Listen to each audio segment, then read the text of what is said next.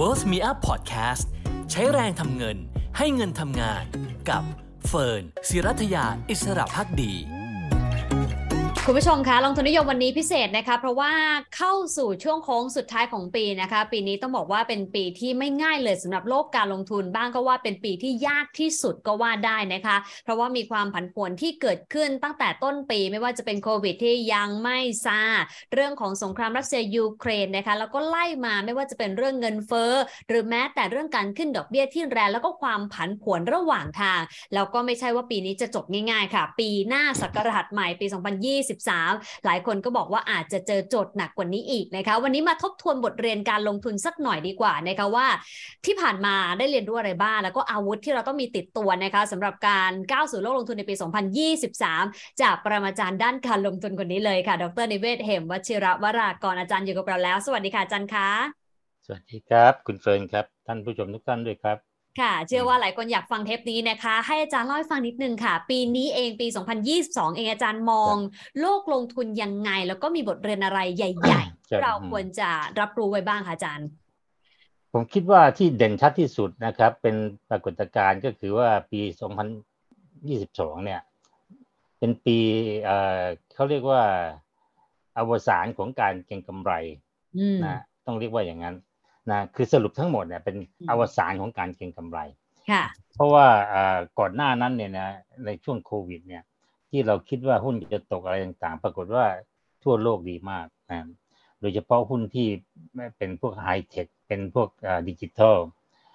ในเมืองไทยเราไม่มีแบบนั้นเราแต่เราก็มีหุ้นเก่งกำไรเยอะนะเป็นหุ้นตัวเล็กตัวน้อย หรือตัวใหญ่ที่มี free float ต่ำนะแล้วก็มีเจ้ามือมี เรียกว่าเป็นเจ้ามีเจ้าของนะแล้วก็ free float น้อยเจ้าของก็พูดง่ายๆว่าสนับสนุนเต็มที่นะครับก็ก็หุ้นกลุ่มนี้ก็เป็นหุ้นที่เก่งกำไรมาตลอดนะเหมือนกับหุ้นหุ้นเป็นพวกพวกหุ้นดิจิทัล การเติบโตขึ้นก็พอๆกัน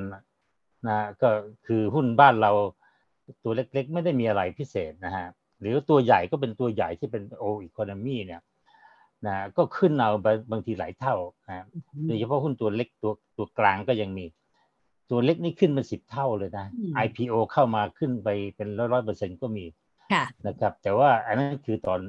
ตอนเริ่มต้นนะ คือตอนจริงๆตอนเริ่มต้นเริ่มต้นปีเนี่ยนะมันเป็นจุดที่เริ่มเริ่มแบบทยอยหดหายไปเรื่อยๆนะแต่ตอนตั้งแต่ต้นปีมาเขาก็ยังร้อนแรง ถึงนาทีนี้หุ้นตัวเล็ก ๆ บางตัวก็ยังร้อนแรงนะแต่ไม่เท่าของเดิม แต่ก็ยังทำได้ เพราะว่าตัวเขาเล็กมาก IPO เข้ามาก็ขึ้นอะไรต่างๆนะก็ทั้งคู่เนี่ย หมายความว่าหุ้นระดับโลกที่เป็นดิจิทัลนะฮะก็ล่มสลายคล้ายๆ กับว่าตกลงมาเยอะมากพอพอโควิดสงบเนี่ย กลายเป็นว่าหุ้นตกนะเหตุผลเพราะว่าไอ้ตอนโควิดเนี่ยมันมีการไป เพิ่มสภาพคล่องมีการแบบมีสตอรี่ว่ามันจะเป็น new economy ที่จะมาทดแทนของเก่า แล้วจะเติบโตไปยิ่งใหญ่ต่อไปอีกนานนะไม่มีใคร challenge ได้นะครับแต่ว่าปรากฏว่าราคาพอคาราคาขึ้นไปเยอะๆมาก แล้วพอโควิดสงบปุ๊บเนี่ย ทีนี้มันก็ reverse เลย เดิมทีนี่สภาพคล่องเยอะมากดอกเบี้ยต่ำเงินเฟ้อต่ำอะไรดีหมด พอโควิดจบกลับตรงข้ามแล้วเพราะว่าเขาจะดูดเงินออกเงินเริ่มเฟ้อนะฮะมีสงครามรัสเซียยูเครนเข้ามาเร่งเข้าไปอีกทำให้พวกพลังงานราคาขึ้นไป ตอนนี้ก็เลยต้อง reverse อย่างกระทันหันเลย ภายในปีเดียวนี้นะ ขึ้นดอกเบี้ยสี่ครั้งเจ็ดจุดเจ็ดห้าเปอร์เซ็นจุดเจ็ดห้าเปอร์เซ็นโอ้โหแบบ จากยังไม่ถึงหนึ่งเปอร์เซ็นกลายเป็นสี่สี่เปอร์เซ็นกว่า ใช่ค่ะแป๊บเดียว คือมามาเร่งมากเลยนะเพราะเงินเฟ้อมันขึ้นไปกระโดดขึ้นไปเจ็ดแปดเปอร์เซ็นต์ซึ่งไม่เคยปรากฏหรือว่าในรอบยี่สิบปีที่ผ่านมาไม่เคยมีเงินเฟ้อขนาดนี้ เพราะฉะนั้นดอกเบี้ยก็ต้องขึ้นอย่างเร่งด่วน เพราะฉะนั้นเขาก็ทุกทุกเดือนครึ่งทุกอะไรก็อัดขึ้นทีละจุดเจ็ดห้าจุดเจ็ดห้าไป แล้วก็ในขณะเดียวกันมันก็ดูดเงินออกด้วยนะแต่ดูดเงินยังไม่ค่อยชัดนะแต่ว่าพอขึ้นดอกเบี้ยเนี่ยเงินก็หายไปโดยธรรมชาตินะ liquidity ลดลงหวบ แล้วก็อีกอันนึงก็คือว่าไอ้หุ้นที่เคยดีมากๆดิจิทัลเลยที่บอกว่าอืมมีซูมมีนู่นมีนี่ที่จำเป็นต้องใช้เพิ่มขึ้นไปอีกเยอะในช่วงโควิด ก็ความจำเป็นก็น้อยลงจะมากลายเป็นว่าเดี๋ยวนี้ก็มีหลากหลายละซูมไม่ซูมก็มีค่ะบางทีก็บอกว่าไม่ต้องซูมละไปเจอตัวเป็นๆกันอ่าฮะอะไรต่างๆ คือหลายๆอันเนี่ยเริ่มเริ่ม reverse อะใช่ไหมเริ่ม reverseอืมแม้กระทั่งไออย่างอย่าง Facebook อย่างไรเนี่ยก็จะไปเจอ t ิ k t o k อะไรคือช่วงช่วงที่มันอะไรต่างๆ เนี่ยมันก็ค่ะแข่งกันอะไรกัน ก็เลยทีนี้ทุกอย่างรีเวิร์สหมด โดยเฉพาะสภาพคล่อง การเก็งกำไรก็เริ่มเริ่มตาย และไอ้ตัวที่หนักที่สุดเลย สุดยอดของการเก็งกำไรก็คือพวกโทเค็นนะอ่าพวกเหรียญต่างๆที่ที่บูมมากตอนช่วงโควิด ซึ่งคนไม่มีไม่ได้ทำงานอยู่กับบ้าน แล้วก็ เดี๋ยวแต่หลังๆเนี่ยสามารถจะเล่นแบบส่วนบุคคลได้ ในขณะที่สมัยก่อนเนี่ยถ้าเป็นลักษณะนี้ต้องสถาบันหรืออะไรอืต่างมๆนี่บุคคลธรรมดาแล้วมีเงินนิดเดียวค่ะมีเงินอย่างอเมริกา มีแสนกว่าบาทเมืองไทยไม่มีกี่หมื่นก็เล่นกันได้อืมแล้วก็ต้นทุนก็ไม่แพงด้วย สมัยก่อนไม่มีนะประเภทแบบว่าเฮ้ยคุณเล่นแสนบาทเนี่ย ค่าธรรมเนียมจะต้องคิดเป็นสามเปอร์เซ็นสองเปอร์เซ็นอะไรมันทำไม่ได้ค่ะแต่ตอนนี้เทคโนโลยีใหม่เกิดขึ้น เป็นแพลตฟอร์มที่แบบแทบจะไม่มีต้นทุนอืมเพราะฉะนั้นทั้งโลกก็เล่นกันใหญ่เลย เพราะฉะนั้นไอ้ไอ้เหรียญก็ขึ้นโดยที่ไม่ต้องมีพื้นฐานอะไรอืมอ่าแล้วก็ไม่มีอะไรพิสูจน์ว่ามันจะเป็นมาแทนเงินมาอะไรได้จริง ๆ แต่ว่าใช้สตอรี่ปั่นกันเข้าไป แล้วคนที่ปั่นไปถึงขนาด เจ้าพ่อระดับโลกรวยระดับหนึ่งของประเทศของโลกอีลอนมัสซึ่งอะไรต่างๆ เข้ามาเล่นหมดค่ะมันกลายเป็นอย่างนั้น ใช่ไหมเพราะฉะนั้นกลายเป็นว่าโอ้โหแบบเล่นกันทั้งหมด แต่เมืองไทยเราก็เล่นแต่ว่าเอาเครื่องมืออย่างอื่นก็คือหุ้นตัวเล็กๆสภาพคล่องน้อยๆแล้วก็ฟรีโฟตต่ำๆอืมและคนที่เล่นก็ไม่ใช่รายย่อย เป็นรายใหญ่รายใหญ่เนี่ย เล่นเข้าไปเล่นอัดลากกันจนขึ้นไปสิบเท่าโดยที่ว่าทำอะไร รับเหมาอะไรเงี้ยคืออะไรอะคือทำไมขึ้นไปสิบเท่าได้ ค่ะ ใช่ไหมซึ่งหุ้นพวกเนี้ยมันจริงๆมัน โดยธรรมชาติมันไม่กำไรเยอะหรอก แล้วมันก็อือฮึโอกาสโตมากก็ไม่ได้ มันอืมแข่งกันทุกอย่าง แต่ขึ้นไปสิบเท่า เกินพื้นฐานชิไปวๆมากอืมโวลุ่มขึ้นไปสิบเท่าชูชิวตอนนี้เริ่มละ เริ่มละ ตั้งแต่กรณีเริ่มอย่างตัวหนึ่งก็คือไอ้หุ้นมออะไรเนี่ยนะอ่าก็ก็โดนเข้าไปอีกดอกหนึ่งคือคือมีการแบบแตกอะแตกอืมไอ้ตัวอื่นๆยังไม่ให้แตกจะประคองประคองกันไป ค่อยๆลงก็ไอ้มอนี่แตกเลย เพราะฉะนั้นความมั่นใจความอะไรก็หายเลยค่ะโบรกเกอร์ที่เคยไปปล่อยมาจิงมาจิ้นเนี่ย ผมเชื่อว่าตัวเนี้ยหุ้นตัวไหนไม่ไม่ไม่แน่ใจตัวเล็ก ๆ เนี่ย ผมว่าเขาเริ่ม ค่อยๆบอกให้ค่อยๆลดลงลดลงใช่ไม่ปล่อยค่ะเพิ่ม อันไหนอืมอันไหนขายไปแล้วก็ขอให้ลดลดลดเพราะเขาอืมกลัวว่า เดี๋ยวจะเป็นแบบมออืมใช่เพราะฉะนั้นเนี่ยไอ้มอนี่แตกโพะแต่ไอ้ตัวอื่นๆเนี่ย จริง ๆ แล้วไส้ในเนี่ย หรือว่าภายในเนี่ยเขาเริ่มมองแล้วไอ้คนที่ลากขึ้นไปก็กลัวเหมือนกันเราเฮ้ยมันไม่มีคนตามอืมหรือจะตายก็ต้องทยอยปล่อยค่ะไอ้โบรกเกอร์ก็บอกว่าเฮ้ยไม่ได้ละต้องพยายามถอนเหมือนกับดูดสภาพคล่องออก อย่างอย่างหุ้นพวกดิจิทัลที่เมืองนอกเพราะฉะนั้นมันก็เลยค่อยๆยุบยุบผมสังเกตดูหุ้นหลายตัวที่เคยเก็งกำไรขึ้นมาสิบเท่าตอนนี้เริ่มทยอยทยอยทยอยยังไม่รู้ลงไปถึงแค่ไหน แม้ว่าเขายังประคองได้ เพราะว่าในเมืองไทยเราเองเนี่ยไอ้พวกนี้มันยังไม่ไม่ใช่ตัวใหญ่มากจะตัวเล็ก เพราะฉะนั้นก็ยังประคองประคอง แต่เขาตระหนักว่าต้องต้องพยายามเอาออกละอืมมันก็เลยค่ะถอยถอยถอยถอยช้ากว่าของเมืองนอกอืมช้ากว่าพวกดิจิทัลที่เขาลบโพะเนี่ยลบร่วงลงมา Facebook ลงไปแปดเท่าไหร่เจ็ดแปดสิบเปอร์เซ็นภายในเวลาไม่ถึงปี ค่ะใช่ไหมตัวอื่นก็ลดหลั่นกันไปใช่ไหม ที่เมืองจีนที่อะไรก็ไปอืมไปกันหมดเลยอืมพูดง่ายๆเพราะฉะนั้นปีนี้เป็นปีที่การเก็งกำไรจะถึงการอวสานอืมค่ะและปีหน้าขึ้นมาเนี่ย มันก็จะลงไปอีกนะคือยังไม่ถึงนะมันเริ่มมาเริ่มมาได้ได้หลายเดือนแล้วนะแต่ไม่ใช่ทั้งปีนะเริ่มมาสักหลายเดือนแล้วอืมแล้วก็ลงลง แล้วมันก็จะค่อยๆลงไปจนกระทั่งแบบ ถึงจุดสุดท้ายก็คือเลิกเก็งกำไรตัวนี้ยังเหลืออยู่นะสังเกตดูว่าไอ้พวกหุ้น IPO ยังวิ่งได้เลยนะ แต่สังเกตนะครับว่า IPO ตัวที่วิ่งได้ตัวเนี้ยก็คือตัวที่สภาพคล่องน้อย ตัวเล็ก ถ้าตัวใหญ่ก็สภาพคล่องน้อย มีเจ้ามือมีเจ้าของมีอะไรคอยดูแลมีสตอรี่นะเอาข่าวออกสื่อมวลชนอะไรต่างพยายามประคองไม่ให้ราคาตกค่ะแต่ตัวใหญ่ๆเนี่ยสังเกตนะ ที่ทำ IPO ตัวหนึ่งห้าหมื่นล้านเจ็ดหมื่นล้านออกมานี่นะ ไม่มีตัวไหนไปได้ทั้งตัวอืมเอ่อวันแรกก็ตกละ เพราะค่ะว่ามันไม่มีมันไม่มีการ corner หุ้น corner ไม่ได้มันตัวใหญ่ใช่ไหมต่อให้คุณบอกว่าโอ้พื้นฐานดีอะไรดี ไปไม่รอดใช่ไหม IPO เนี่ยทุกยุคทุกสมัยจะดีแต่เมื่อการเก็งกำไรมันดี ถ้าเก็งการเก็งกำไรในตลาดไม่มีนะอืม IPO ส่วนใหญ่ไปไม่รอดอืมอ่านี่ก็เป็นภาพรวมๆกว้างค่ะของนะปีเป็นปีนี้อะอืมอ่าจะเป็นปีที่พวกนี้กำลังแตกแต่ยังไม่หมดยังต่อไปแต่ว่าปีหน้าอาจจะสักพักหนึ่งอาจจะหมด แล้วอาจจะต้องปีหน้าจะต้องเริ่มสักราชใหม่ละอืมเป็นไปได้ว่าขึ้นขึ้นสักราชใหม่ว่าให้ยตอนนี้คุณอย่ามาอย่ามาเก็งกำไรอ่าฮะอย่ามาเล่นค่ะปั่นหุ้นอย่ามาอะไรไปไม่รอดอืมต้องเปลี่ยนแนว เปลี่ยนแนวว่าคุณจะต้องเอาพื้นฐานละต้องกลับมาอ่าพื้นฐานแล้วอาจารย์มองยังไงบ้างคะปีหน้า เพราะว่าหลายคนก็บอกอาจจะยากกว่าเดิมอีกด้วยเนี่ยค่ะ คือปีหน้าเนี่ย คืออย่างนี้ไงคือพวกเราเนี่ย เจอ พอเจออะไรต่อยเข้าไปสิบหมัดอะไรไปมึนละคือหมดกำลังใจอืมทอดแทบจะโยนผ้าละ แต่คุณคุณตกเป็นธรรมชาตินะวันที่เรารู้สึกหมดกำลังใจละคนส่วนใหญ่หมดกำลังใจละหุ้นลงมาเยอะแล้วอะไรแล้วมันก็จะเริ่มเป็นจุดสตาร์ทแต่จริง ๆ เมืองไทยเนี่ยเขาจริงๆเนี่ยหุ้นที่ลงเนี่ย เป็นหุ้นตัวเล็กอืมตลาดโดยรวมเนี่ยไม่ได้ลง หุ้นตัวใหญ่ๆไม่ได้ลง ลบไปแค่ถึงวันนี้ก็ลบไปได้แค่สักสองสามเปอร์เซ็นต์เองใช่ไหมเพราะว่าหุ้นตัวใหญ่เขาไม่เคยเก็งกำไรก็ไม่เคยขึ้นนะตอนลงก็ก็ไม่เคยลงค่ะแล้วมันค้างอยู่เนี่ยเป็นดาวค้างฟ้ามาเกือบสิบปีแล้วมั้งอ่าฮะเกือบสิบปีแล้วไปดูได้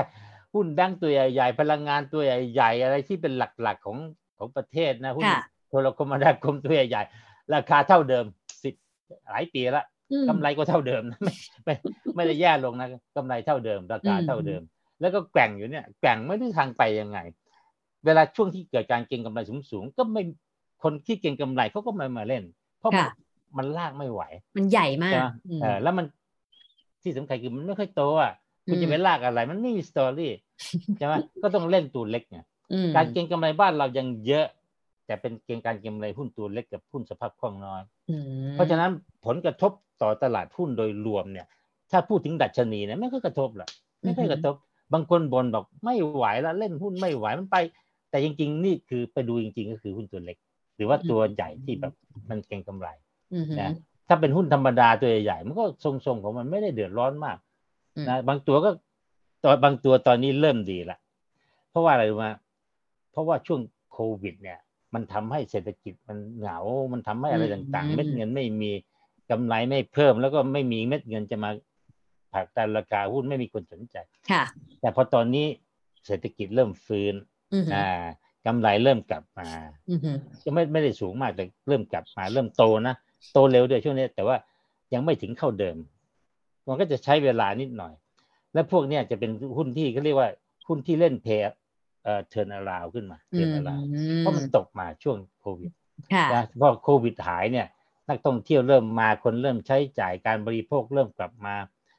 การเจริญเติบโตเศรษฐกิจเพิ่งจะเริ่มนะเพราะของเราเนี่ยเกิดโควิดเนี่ยติดลบไปหกเปอร์เซ็นกว่าปีแรกใช่ปีค่ะที่สองก็สองเปอร์เซ็นอะไรอย่างเงี้ยแล้วปีปีที่ปีเนี้ยปีปีหกห้าเนี่ยก็จะเป็นประมาณสามเปอร์เซ็นกว่าอืมปีหกหกก็จะเป็นสามเปอร์เซ็นกว่า อ่าอืมเริ่มฟื้นละพอเริ่มฟื้นปุ๊บเนี่ย ตัวใหญ่ต้องมาได้ ถ้าตัวใหญ่ที่เป็นแบบเมื่อครองตลาดในประเทศกันทั้งหมด ซึ่งตัวใหญ่หุ้นตัวใหญ่ๆบ้านเราก็จะเป็นลักษณะอย่างนั้น คือมันตามเศรษฐกิจเพราะมันตัวใหญ่มากใช่ไหมถ้าเศรษฐกิจฟื้นมันฟื้นหมดอะทุกทุกเกือบทุกด้านที่ที่เป็นตัวใหญ่ ๆ เพราะบ้านเราเนี่ยการแข่งขัน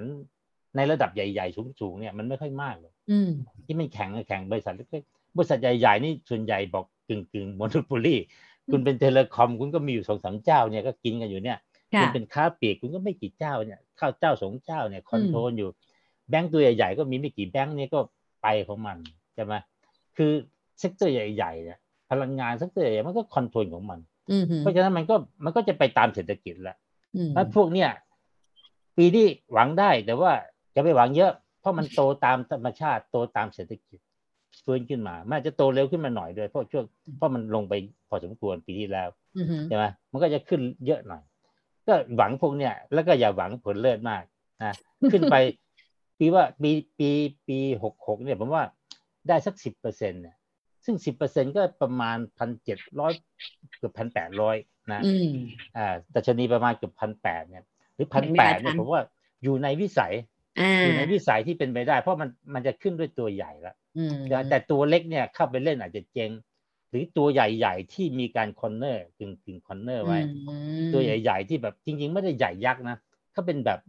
ระดับใหญ่กลางกลางหรือกลางใหญ่ แต่พวกนี้ไปดูได้ market cap เป็นแสนแสนล้านละ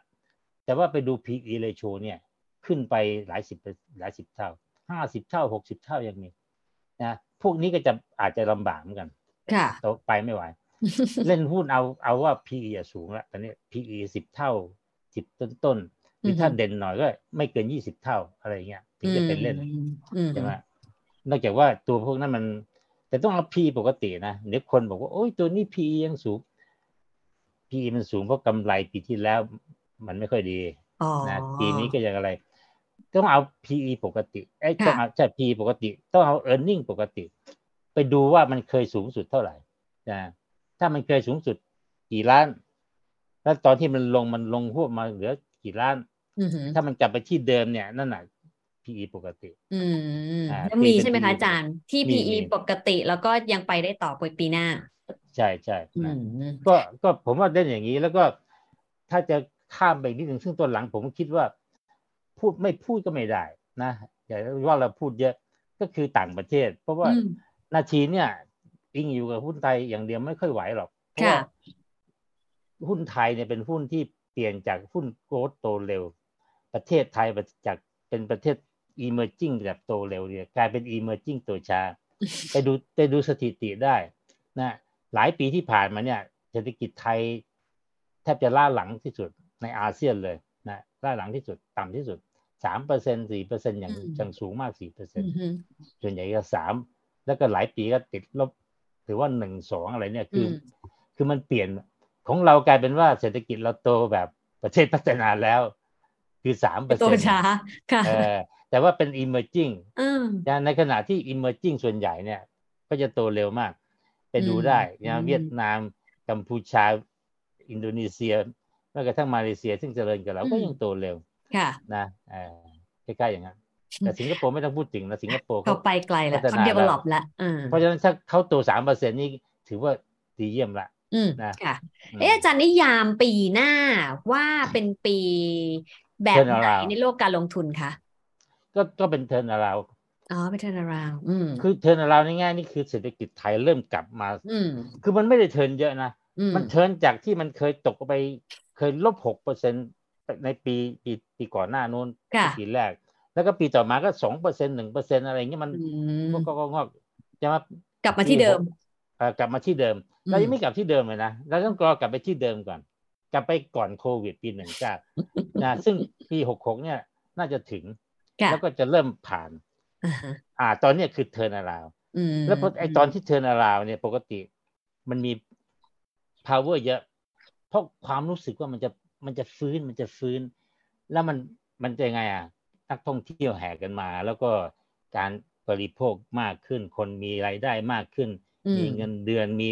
ธุรกิจเปิดขึ้นเปิดเปิดเพิ่มขึ้นเรื่อยๆ อ่าเนี่ยความความรู้สึกอันเนี้ยเขาจะบอกเอ้ยนี่ turnaround คุณต้องซื้อถึงแม้ว่ามันยังไม่ถูกแต่ว่ามัน turnaround กำไรจะเพิ่มเพิ่มขึ้นมาอย่างรวดเร็วมันค่อนข้างเร็วในในในธุรกิจที่มันเคยเจ็บมาก่อนแต่ถ้าธุรกิจเขาดีอยู่แล้ว อันนี้ไม่เกี่ยวละใช่ไหมพอกลับมาโควิดเลิกธุรกิจกลับไม่ค่อยดีละอย่างเช่นพวกอย่างที่ว่าเนี่ยดิจิทัลตอนนี้ถ้าไปที่อเมริกาเขาจะบอกว่า Facebook จะลดคนหมื่นคนอ่าอเมซอนก็จะลดบริษัทพวกที่เคยโตเร็วมากๆตอนโควิด จะลดหมดเลยแล้วเศรษฐกิจบ้านเขาเนี่ยไม่เทินาราว เศรษฐกิจอเมริกากำลังจะฟุบนิดหน่อยปีปีหน้านะจากที่เคยโตเร็วๆสามเปอร์เซ็นเนี่ย ปีหน้าเนี่ยเผลอๆจะติดลบบางคนบอก แต่ผมว่าอาจจะไม่ติดติดก็ติดเปอร์เซ็นต์หนึ่งอย่างมากอะไรเงี้ยใช่ไหมแต่ก็ถือต้องถือว่าเขาไม่ใช่เทินอาราวเขาเทินอาราวไปตั้งแต่ตอนโควิด ใช่ไหมโควิดปีแรกหยุดไปแป๊บเดียวแล้วก็เดินอะไรเขาลงเร็วขึ้นเร็วเออเราขึ้นลงลึกแต่ยังไม่ขึ้นมา จะไม่ขึ้นนะจริงๆของเราก็ไม่ค่อยลงหรอกค่ะเพราะว่าเราก็อย่างว่า ตัวใหญ่เขาก็ประคองตัวกันไปอืมเป็นธุรกิจ old economy ก็ยังต้องเป็นยังกินต้องต้องกินอืมต้องใช้ค่ะครับกลยุทธ์อาจารย์เปลี่ยนไปไหมคะในปีหน้าในแง่ของการเลือกหุ้นท่ามกลางความผันผวนเศรษฐกิจที่ครับอาจจะมีเรื่องของ recession หรือว่าภาวะอืมเศรษฐกิจถดถอยหรือ แม้แต่นัยยะอืมของการเปลี่ยนแปลงในโลกการเงินที่สภาพคล่องหายครับไปเยอะมากเลยอืค่ะมแล้วก็ดอกเบี้ยสูงด้วย คือผมเป็น long นัก long-term investor อืมและเป็น value อือหือคือโดยทฤษฎีโดยหลักการแล้วไม่เปลี่ยนหรอก มันก็อืมต้องซื้อหุ้นที่ซื้อหุ้นโดยอิงกับธุรกิจคำนวณดูว่าธุรกิจจะเติบโตยังไงกำไรเท่าไหร่ หาค่า PE ความถูกความแพงอืมแล้วซื้อแต่ว่ามันถูกใช่ไหมแล้วอือฮึถ้ามันเกินไปก็อาจจะขายได้ใช่ไหมแต่ว่าส่วนใหญ่ไม่ค่อยเกินอะหุ้นที่เราซื้อเนี่ย ราคามันไม่เคยเวอร์เกินอืมแต่เพราะไม่ใช่หุ้นเก่งกำไรค่ะหุ้นที่ราคาเวอร์จริง ๆ คือหุ้นที่เก่งกำไรอือหือแต่หุ้นเราไม่ได้เก่งกำไร เพราะฉะนั้นมันอย่างมากมันก็ปรับ ปรับขึ้นไปตามพื้นฐานของมันอืมเพราะฉะนั้นโดยหลักการไม่เปลี่ยน แต่เพียงแต่ว่ามันเหมือนกับว่าเราเป็นสัตว์ชนิดหนึ่งที่หากินแบบนี้แบบนี้ แต่สัตว์ชนิดเนี้ยมันก็ต้องหากินในภูมิประเทศที่อุดมสมบูรณ์ใช่ไหมซึ่งตอนเนี้ยเรารู้สึกว่าประเทศไทยเนี่ยตลาดหุ้นไทยมันไม่อุดมสมบูรณ์อืมมันมันมันหากินยากอืมแต่ว่าอาหารมันเหลือน้อยอาหารมันไม่อะไรต่างๆ มันยากขึ้นยากขึ้น นะแต่ว่าเราชำนาญแถบนี้ค่ะเราหากินเราพอจะรู้ช่องทางมีอะไร ก็พอไปได้อืมใช่ไหมแต่ว่ายิ่งนานเข้านานเข้า มันก็ของก็หมดอาหารก็เริ่มหายน้อยหาไปน้อยหายาก เออ คือมันถ้ามันอยู่ได้ แต่ว่ามันไม่มันไม่รุ่งเรืองค่ะ ไม่ได้ผลตอบแทนที่ดี อืมแล้วก็มีโอกาสพลาดอือหือเข้าไปหาแล้วแบบว่าเฮ้ยอาหารไม่มีแล้วตรงเนี้ยเสียเสียเวลาอืมก็ต้องไปหาที่ที่มันอุดมสมบูรณ์อืมซึ่งก็ก็มองไป คือตอนหลังๆมันดีอย่างมันมันมันกว้างมาก ตลาดการลงทุนมันเปิดกว้างมากใช่ไหมฮะแล้วก็ค่าธรรมเนียมอะไรต่างๆ มันมันไม่สูงละค่ะ มันทำให้แล้วก็เรื่องการโอนเงินออกเอาเงินเข้าอะไรต่างอืมๆไม่ค่อยมีอืมปัญหาภาษีก็ไม่ค่อยมีนะอืมคือทั่วโลกตอนนี้ก็ภาษาภาษีก็ไม่ค่อยมีเท่าไหร่ คือไม่ได้แพงมากค่ะ เพราะฉะนั้นแล้วก็เดี๋ยวนี้โอ้โหชุแทบแทบจะทำเหมือนเมืองไทยเลยกด ใช้ใช้ใช้กด แป้นเอามือถือที่อ่าที่เมืองไทยเออจะมาหรือโทรหาโบรกเกอร์ก็ไม่ได้ยาก แพงขึ้นมานิดหน่อย เพราะฉะนั้นเราก็เริ่มเปิดเปิดไปหาที่ที่มันอุดมสมบูรณ์ในต่างประเทศที่เราดูแล้วว่าอ่าถ้าเราอยากเล่นหุ้นโตเสี่ยงหน่อย แต่ว่าโตเร็วอะไรต่างๆเราจะไปที่ไหนใช่ไหมเช่น เราก็ไปประเทศ emerging จะมาที่เป็นแบบเวียดนามบางคนอินเดียบางคนจีนก็ยังแต่จีนก็ไม่ได้ถือ emerging จีนนี่ถือแบบ คล้ายๆกับอเมริกา คือคนอืมที่ไปลงทุนเมืองจีนน่ะ ไม่ค่อยมีคนไปลงโออีโคโนมีหรอก ที่เขาค่ะไปลงก็คือลงอาลีบาเทคโนบาโลยีแล้วก็คืออมเป็นเป็นเทคโนโลยีอือหือเป็นพวกหุ้นไฮเทคอะไรต่างอืมๆเพราะฉะนั้นถ้าคุณอยากเล่นหุ้นไฮเทคหุ้นที่เป็น future ของโลกของอะไร ไม่ตายคือจะจะเติบโตต่อไปมก็ต้องไปอเมริกา หรือไม่ก็เมืองจีนนะอืมแล้วแต่ใช่ไหมแต่ค่ะว่า emerging ตอนนี้ก็มีเวียดนามที่ค่อนข้างโดดเด่น บางคนบอกอินเดียแต่อินเดียมันไปยาก และความเข้าใจเราเยอะ อินโดนีเซียเนี่ยมีการพูดพูดบ้างมีคนบางคนนะขยับไปนิดหน่อย แต่ก็ยังไม่ไม่เป็นเรื่องเป็นราวเพราะว่า เพราะว่ามันอินโดนีเซียก็จะเป็นพูดง่ายๆว่าโตเร็วจริง แต่ศักยภาพระยะยาวเนี่ย มันก็ยังจำกัดอยู่ เพราะว่าอืมคุณภาพของคนเออเรื่องของ culture เรื่องของอะไรต่างๆอ่า สู้สู้สู้ทางเวียดนามไม่ได้อืมใช่ไหมอาจารย์อาจารย์เริ่มสนใจหรือว่าไปศึกษาอินโดนีเซียบ้างแล้วหรือยังคะยังแต่ว่าคอยติดตามเพราะแล้วแล้วคือแล้วเห็นว่ามีเพื่อนบางคนอ่าไม่ถึงกับเพื่อนแต่แต่คนที่เป็นแบบแนวบุกบุกต่างประเทศเนี่ยค่ะเขาเริ่มมอง เพราะว่าอินโดนีเซียเนี่ยตอนหลังก็เป็นดารายอีกอีกเจ้าหนึงเลยเพราะประเทศเขาใหญ่เขาใหญ่กว่าเวียดนามเยอะอืมใช่ไหมสองร้อยกว่าคนใช่สองร้อยกว่าล้านสองร้อยกว่าล้านแล้วค่ะก็โตเร็วมาก คือเพิ่มเร็วมาก เพราะฉะนั้นเขาดูว่าเฮ้ยแล้วราคาหุ้นก็ไม่แพงเท่าไหร่นะแล้วก็โตเร็ว แต่ว่าเวียดนามเนี่ยเขาจะเป็นโตแบบโตเนื่องจากประเทศเขาเองอืมเพราะว่าคนไปลงทุนในอินโดนีเซียแล้วสร้างโรงงานเนี่ยเขาจะไปสร้างเพื่อขายคนอินโดเขาจะไปสร้างโรงงานรถยนต์เนี่ยไม่ใช่เพื่อส่งออก เพราะว่าเขาคนเขาเยอะมากอันดับห้าของโลกอะไรเงี้ยค่ะเขาก็ขายในประเทศข้าก็ปได้ละขายขายในโลก เพราะว่าการการที่คุณเข้าไปตั้งโรงงานในประเทศเขาเนี่ย คุณจะขายได้ดีขึ้นไงอือหือใช่ไหมเพราะอย่างไงเขาผลิตนะอินโดเขาขายคนอินโดอืมแต่เวียดนามไม่ใช่เวียดนามนี่คนเข้าไปตั้งโรงงานเพื่อขายทั่วโลกอืมเพราะศักยภาพของเวียดนามเขาเหนือกว่าอืมคุณภาพคนเหนือกว่าค่ะแรงงานถูกกว่า แล้วก็แรงงานอ่าหนุ่มสาวเยอะใช่ไหมแล้วก็โลจิสติกส์ก็ใช้ได้หมดอะอืมนะเอ่อแล้วก็เป็นกลางกลางๆไม่ได้อยู่ฝั่ง โลกเสรีหรือฝั่งคอมมิวนิสต์อะไร เพราะฉะนั้นเขาเขาได้เปรียบ แล้วเขาก็มีสัญญาการค้าที่เขามากมากที่สุดในโลกประเทศหนึ่งอย่างนี้นะค่ะเขาเขาทำกับทุกประเทศ เพราะฉะนั้นเป็นศูนย์กลางของการลงทุนทำอุตสาหกรรมทำอะไรต่างๆ ดีมาก อืมหืออ่า ก็เลยค่ะเราก็บอกว่าแล้วมันใกล้เมืองไทยมันวัฒนธรรมคล้ายกันคือแบบแนวพุทธแนวขงจื้อผสมผสาน ของเราก็แนวพุทธฮินดูผสมผสาน แต่ว่าความเฟ e ซิเบิลเนี่ย คล้ายๆกันอืมคือไม่มีการบอกว่า อันนี้ก็ไม่ได้ อันนี้ก็ไม่ได้ อันนี้ได้จ่ายเงินหน่อยอะไรเงี้ยต้องยอมรับเลยว่า เหมือนเมืองไทยมคือบอกมีคอร์รัปชันใช่ แต่คอร์รัปชันมันทำให้มันมันทำให้เครื่องจักรมันเดินได้ ถ้าถ้าไม่ไม่มีคอร์รัปชันเนี่ยมันไม่เดิน เพราะว่าอืมคนก็อนุมัติยากถ้าถ้าคอร์รัปชันหน่อยก็โอเค เดินอืมเพราะฉะนั้นมันก็เลยแล้วอินโดเออเวียดนามเนี่ยมันเป็นอะไรที่ comfortable กว่าอืมสำหรับผมแล้วหลายคนในเมืองประเทศไทยที่ตอนนี้เริ่มไปมากขึ้นมากขึ้นเขาก็คิดอย่างนั้นผมค่ะเห็นเพิ่งไปตลอดเวลา เดี๋ยวก็กลับเดี๋ยวก็ไปเดี๋ยวก็กลับมีกลุ่มที่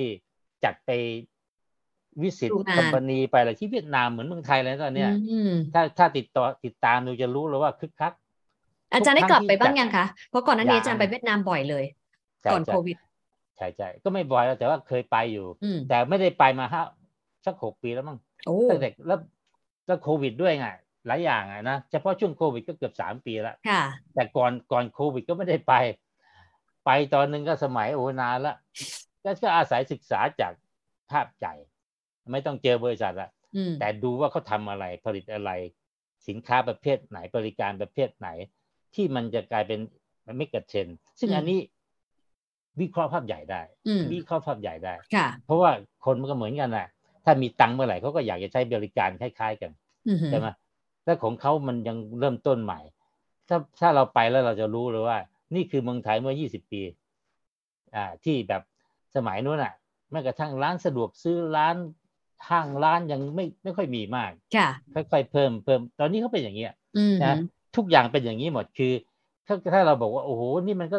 บ้านแล้วก็โอ้โหแบบห้างร้านนี่มันเต็มไปหมดแล้วโรงแรมเต็มไปหมดนู่น แต่ของเขายังเริ่มเพิ่งเริ่มต้เพิ่งเริ่ม อืมเพิ่งเริ่ม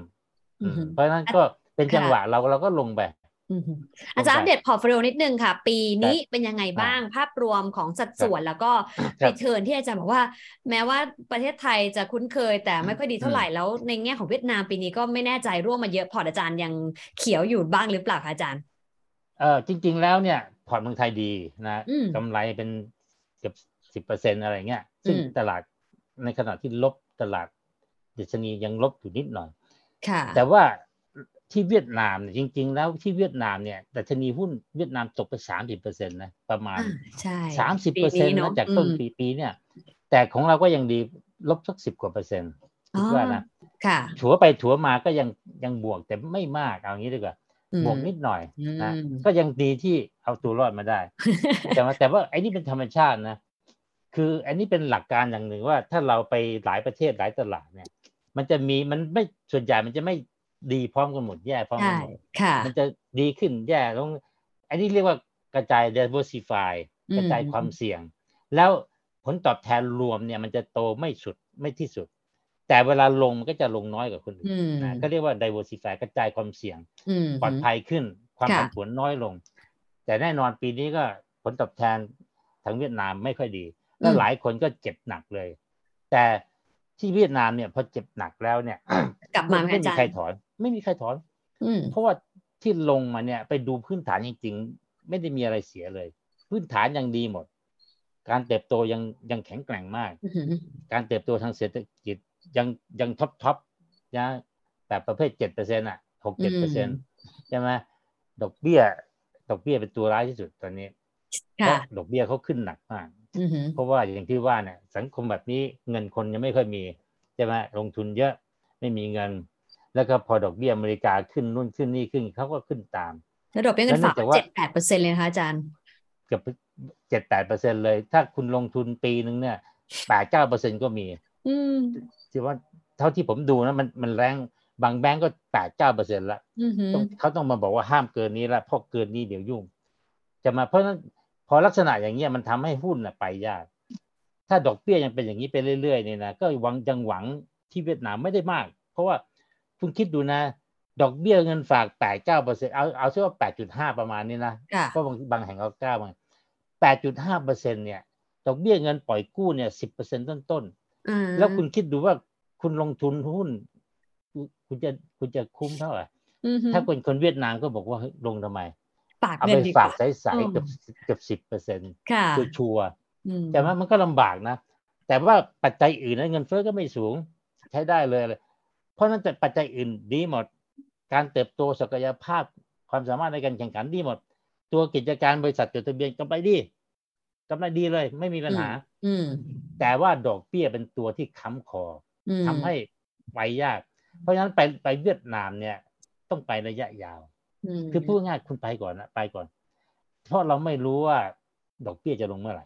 มันอาจจะบอกว่าเฮ้ยปีเดียวลงเลย เพราะว่าอเมริกาเดี๋ยวก็ต้องลง เพราะว่าบอกว่าจะลงสองพันยี่สิบสี่อ่าเศรษฐกิจเริ่มแย่ไม่น่าหรอกแต่ว่าตลาดหุ้นมันจะไปก่อน ถ้าถ้าเขาเริ่มรู้แล้วว่าลดดอกเบี้ยแล้วนะเศรษฐกิจยังไม่ดีเขาก็เฮ้ยลดดอกเบี้ยแล้วเดี๋ยวมาหุ้นมันจะขึ้นก่อน เพราะฉะนั้นเราอาจจะไม่ต้องรอถึงปีหนึ่งถ้าไปเวียดนามนาทีเนี้ย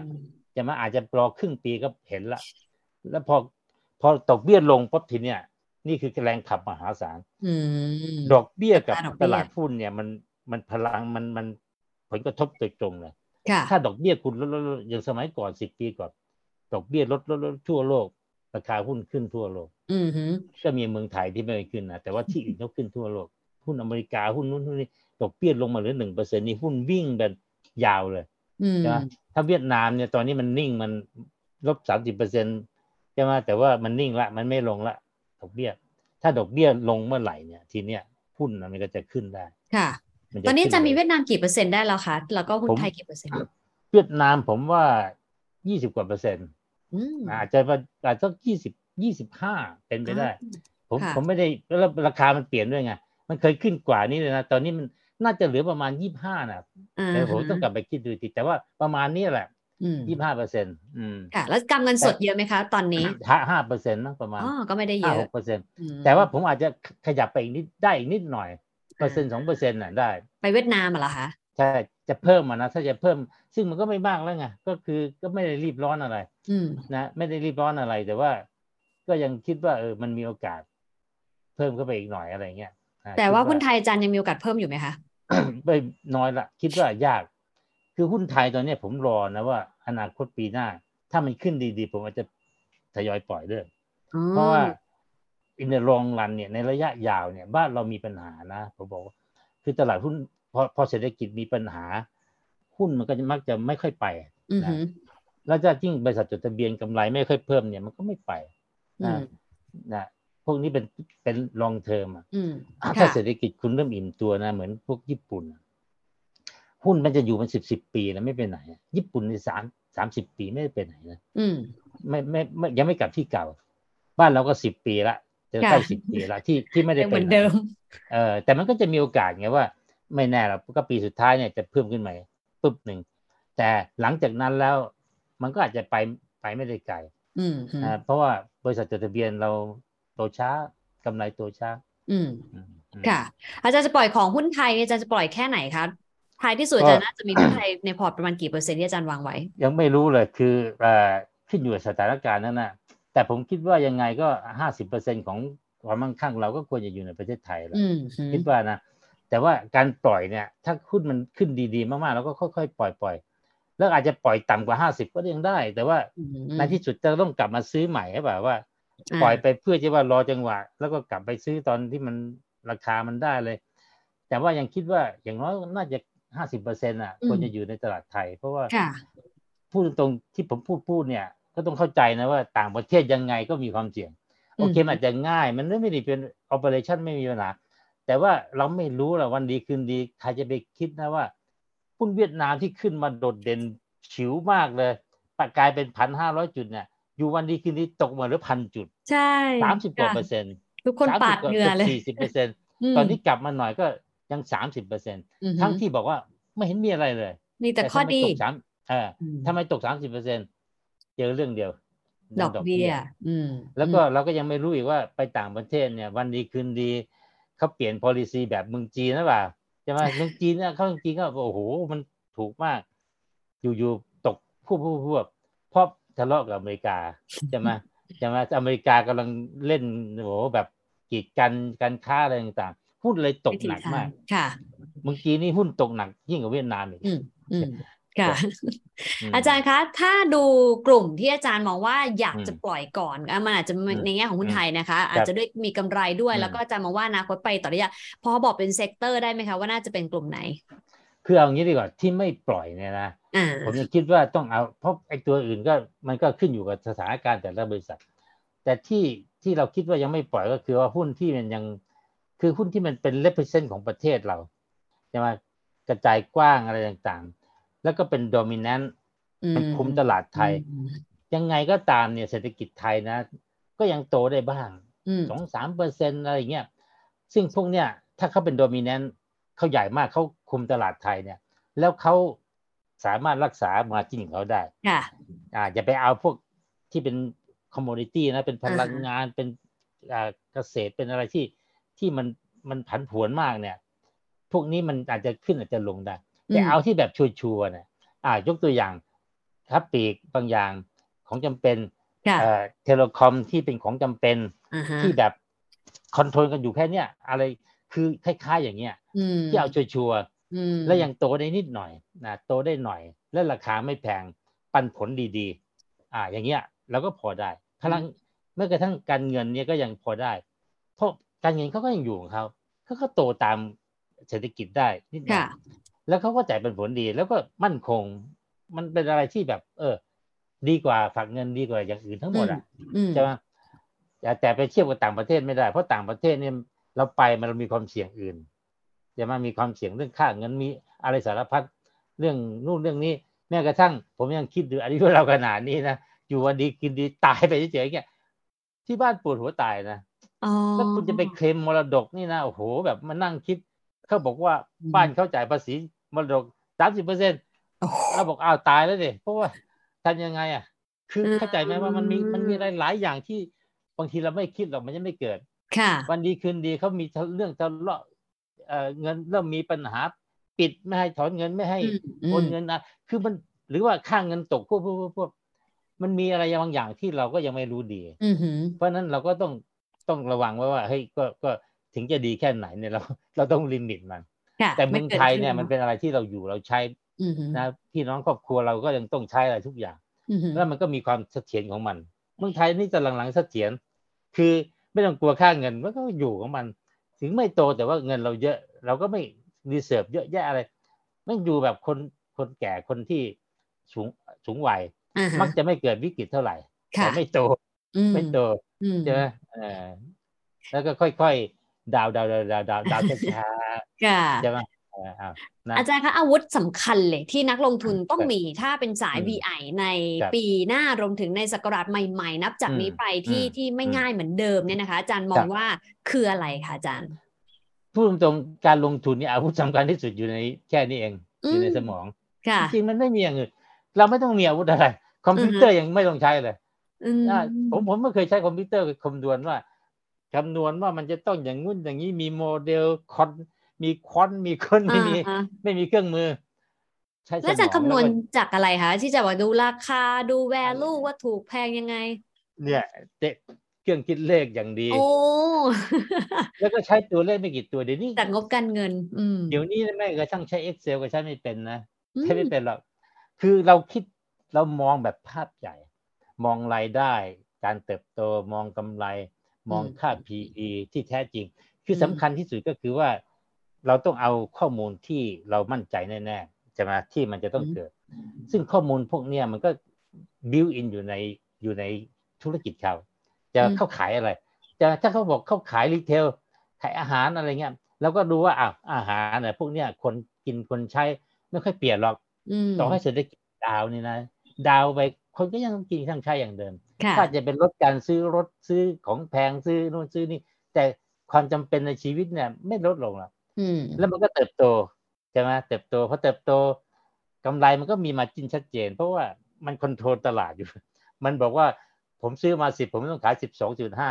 หรือหรือสิบสองไม่มีการขายต่ำกว่านี้ แล้วอืมทุกคนก็ขายอย่างนี้ เพราะฉะนั้นมาจิ้นมันได้ ต้นทุนเขาแน่นอนอยู่แล้วเขาเขาทำมานานอืมไม่มีการเปลี่ยนแปลงมาก กำไรจะเป็นอย่างนี้อะไร คือมันชัดเจน เพราะฉะนั้นแทบจะคิดในหัวยังได้เลย แต่โอเค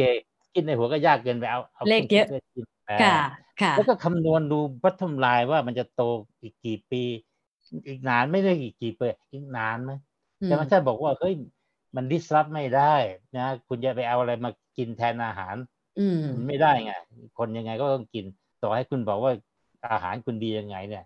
คนก็ยังกินอาหารอืมรสชาติลิ้น ไม่เคยเปลี่ยนเลยนะพวกนี้ behavior ของคนไม่เคยเปลี่ยนอืมเรากินเท่าไหร่ เราก็ยังกินเท่าเดิม เราค่ะชอบอะไรยังไง ไม่เคยเปลี่ยนเลยนะเป็นหมื่นปีก็ไม่เคยเปลี่ยน เราชอบกินเหล้าเมื่อหมื่นปีที่แล้ว เดี๋ยวนี้ก็ยังชอบกินเหล้าไม่ได้แต่งเลย กินน้ำตาลกินอะไรคือทุกอย่างเนี่ย เพราะมันอยู่ในยีนมันไม่เปลี่ยนนะนี่อืมคือสิ่งที่ไม่เปลี่ยน และมันเป็นข้อดี